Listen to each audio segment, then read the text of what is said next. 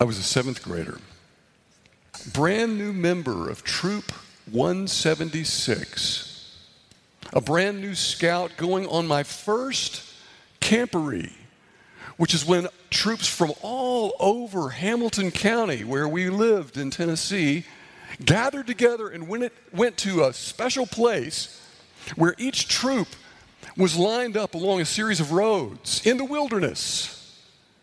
It happened that this weekend in April, almost May, was similar to the weather we're having now rainy, foggy, cool. Nobody told me you were supposed to wrap your clothes, your changes of clothes in plastic. Everything I owned was soaking wet. It was a disaster, but I was trying so hard to impress my scoutmaster and the other scouts in the troop. And then it began to happen. My scoutmaster said, Boys, the campfire smoke is surrounding us and we can't breathe. We need a smoke shifter. Where's that new kid? Jordan, Jordan, where are you? Here, sir. yeah, yeah, yeah. Little hesitation. Jordan, go to Troop 59. Get us a smoke shifter as quickly as you can. I ran to Troop 59. Mr. Scoutmaster, sir, my Troop 176 needs a smoke shifter. Sorry, son, Scoutmaster said. We just gave our smoke shifter to Troop 79. Scoutmaster of Troop 79, my troop needs a smoke shifter. So sorry, boy. We just gave our smoke shifter to Troop 123.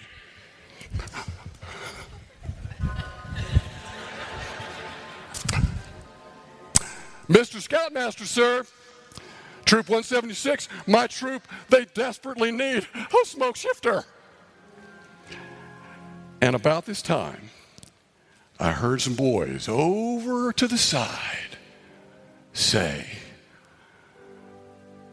What a stupid kid.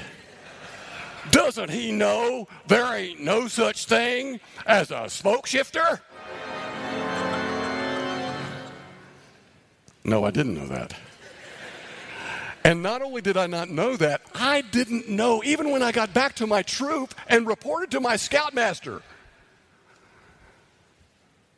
Bob Wagner, sir, I couldn't find a smoke shifter. And he put his arm around me and he said, Son, I didn't mean to hurt your feelings, but there's no such thing. Well, it was at that moment I realized I had been a fool.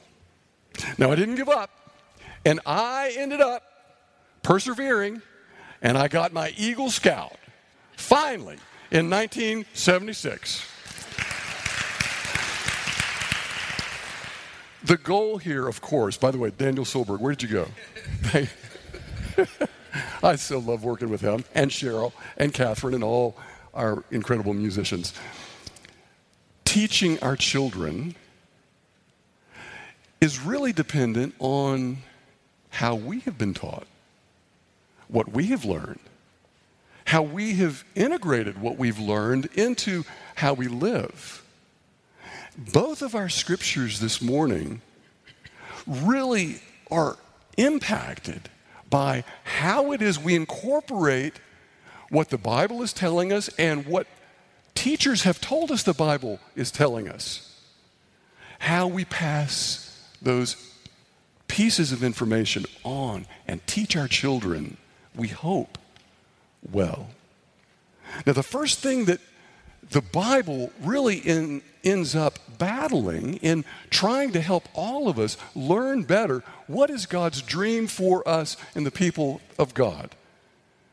The most elemental aspect of being human is the struggle with and against something we can call tribalism. Now, if you think about where the Bible emerges, especially the story of Abraham and Sarah, It's emerging out of a society, out of a world, really, that is divided into little groupings of people who are most comfortable with other people like themselves. We call this tribalism because they began as tribes, people who were family groups, and slowly expanding into larger and larger groups of people, but very suspicious, concerned about, and sometimes even scared of, usually even scared of, people who weren't like them, for good reason, oftentimes. This dilemma of tribalism is endemic to our human condition and has always been so and still is now today. Part of what is racking our society right now is a return to this idea, this tendency toward tribalism. What does the Bible have to say about this? The very first thing that occurs in the calling of the people that are our spiritual ancestors happens in this way it's the calling of Abraham. It's the 12th chapter of Genesis. Now, prior to this, in the first 11 chapters of Genesis, there is general information. It's storytelling, often offered in a poetic way of helping all of us recognize our connectivity to all of us and the broader world and God's creation of all of life and all of people. It's in the 12th chapter of Genesis where there is a focal point. It's one man named Abram and one woman named Sarai. And together they become a family. And to Abram, God says this I'm going to bless you so that you can be a blessing. Listen carefully not to your tribe, not to the people who look like you, sound like you, dress like you, and are comfortable with you, but to all the families of the earth. Through you, all the families of the earth will be blessed. This is a radical notion, and this is directly combating this idea, this tendency, this endemic problem of tribalism right from the beginning, right at the calling of Abraham, the very beginning of our spiritual journey, our spiritual ancestors, there is this clear idea, this clear dream that God has. This is a human family. It's not a tribal groupings. It is a group of people who need to learn how to live. And not only live together, but love together. When the psalmist is concerned about how this should unfold, there's this great sense of movement through the Psalms. What is it we're going to teach our children? Well, this, this wish, this desire, this prayer Lord, make me know your ways. How am I supposed to live with these people around me who I don't understand and don't trust and often am afraid of? Teach me your paths. How is it I'm supposed to travel in this world that can be scary, that can be threatening, that can be filled with people that I don't understand and I'm not sure I can trust?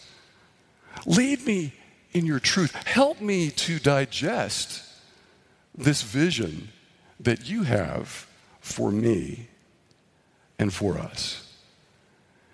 And finally, this great part of this 25th psalm.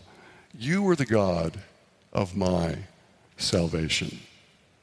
The biblical meaning here, of course, is the, the basic one to be saved from what is fearful and dangerous.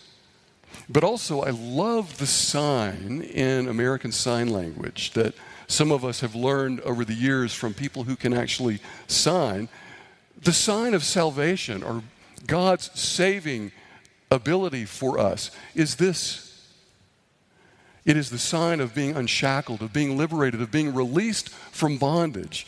You are the God of my salvation. So here's how this, I think, can work in the way the psalmist is wrestling with teaching and being taught and understanding what it is God needs us to do and to be. To learn this basic concept of God's dream for us to love our neighbor as we love ourselves, to love God with everything we are and everything we have. We talked about this as being the, the focal point of Galatians last week. And 2 Timothy continues on in this idea a little more complicated at various points in 2 Timothy, where the world is becoming a little more complex for the early church. But in the psalmist, this idea of being taught and liberated from these old concepts and ways of seeing the world smaller than God sees it. Liberate me, O Lord. Help me to see your vision for us far beyond my smallness of mind and heart. Give me a better path, a better way, a better vision to align with your hopes and dreams for us. So 2 Timothy moves us further. And the first verse that we didn't actually read today, but I want you to hear because it provides a context. You then, my child, be strong in the grace that is in Christ Jesus. Just this opening phrase, let's unpack this for a moment. Most of us want to be strong, both physically, mentally, emotionally, and spiritually. We want to be strong. And we want to experience grace. Strong feels like a hard word, grace feels like a tender, gentle word. But this very first verse, as a part of this second chapter, integrates them in a way that I find quite powerful. Be strong in the grace that is in Christ Jesus. Think about that for a moment. You have probably had encounters with folks who haven't had an easy task of doing this. Maybe you have felt this way. You have not received grace from others. Your life has been a struggle. You've never felt like people accepted you and loved you for who you are. There are people in our church that have wrestled with that their whole journey in trying desperately to experience God's grace. As members of a family of faith, it is incumbent upon us to be that place of grace and acceptance so all of us can be strong in the grace that is Christ Jesus. It's not me or you who give the grace, it is us who channel the grace that is Jesus to others. This, for me, is fundamental to how this vision of God is supposed to work. The battle against tribalism, divisiveness, anger.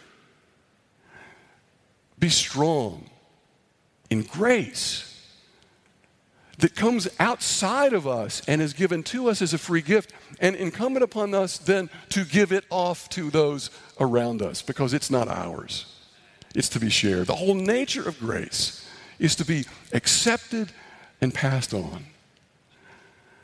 And what you've heard from me through many witnesses. I love the vision that unfolds here. You see that it's five different times that this key sense of learning and growing is passed on from person to person or group to group. This fundamental sense of let's not hold this to ourselves, let's pass it on. Andrew did such a great job this morning with our children in teaching, and how many of us have been blessed by mentors and teachers over the years who have helped us grow in a variety of different ways that have changed us, shaped us, nurtured us, given us, we hope, grace. How do we want our children to grow? Often the question is what do we pray for our children? What do we want our children to be when they grow up? And most parents will say, what? We want them to be happy. We want them to be happy and we want them to be healthy. Anthony Campolo, Tony Campolo once said, This is okay, but it's smaller than God's vision for us. What we really should pray for our children and for us is not so much to be happy, but to be good. To be good, what does that mean? Well, in part, it means to be content, to love others as we love ourselves to accept and be strong in the grace that is in Christ Jesus. And because we have received and are receiving grace, we have the strength to share it and pass it on. It allows us to be content with ourselves and with what we have so much of our world, at least in our economic world and system, we have trouble being content with what we have. We want more because it represents something that we don't have and we need and we want. To be content, what a gift that is. To be good is not just being well behaved, it is be content with who we are. It is also to be kind. When we are content with our lives and ourselves and those around us, we can be kind. The word is profound. It comes, it forms the root of kindred. That is, family like. We can be kind to those around us because we see the family of God. They may not speak the same language or understand the world in the same way, but there is a kindredness in the broader vision of God's creation as children of God beyond and with us. To be kind. And finally, to be compassionate. The word is loaded. It's not just being nice to folks because somebody was nice to us. Compassionate is one of those words in the Bible that is weighty, heavy, vital. When Jesus told the story of the Good Samaritan, it was the Good Samaritan that was the hero of the story. Why? Because he showed compassion, but it wasn't just compassion. It was a risky love. The Samaritan, the Good Samaritan, literally risked his life to offer assistance to another person. To be compassionate, to be good, is to be content with ourselves, to be kind to others, and to experience and live out God's risky love to us, through us, with others. Some of you know that Harry Belafonte passed away this past week, 96 years old. Harry Belafonte, beautiful voice, uh, great personality. Harry Belafonte was the first American to sell over a million copies of an album, 1956. Harry Belafonte also had a variety show that was extraordinarily popular on television, sponsored by Revlon in 1959. It was becoming increasingly popular, and it was becoming increasingly popu- uh, uh, controversial because in 1959, Harry Belafonte was not only uh, African American of Jamaican descent who was bringing on white folks and black folks on the same screen at the same time, he was speaking and teaching and singing controversial stuff that was pushing the boundaries of hope and integration and love. The head guy at Revlon came to Harry Belafonte in 1959 and said, Look, what you're doing is good.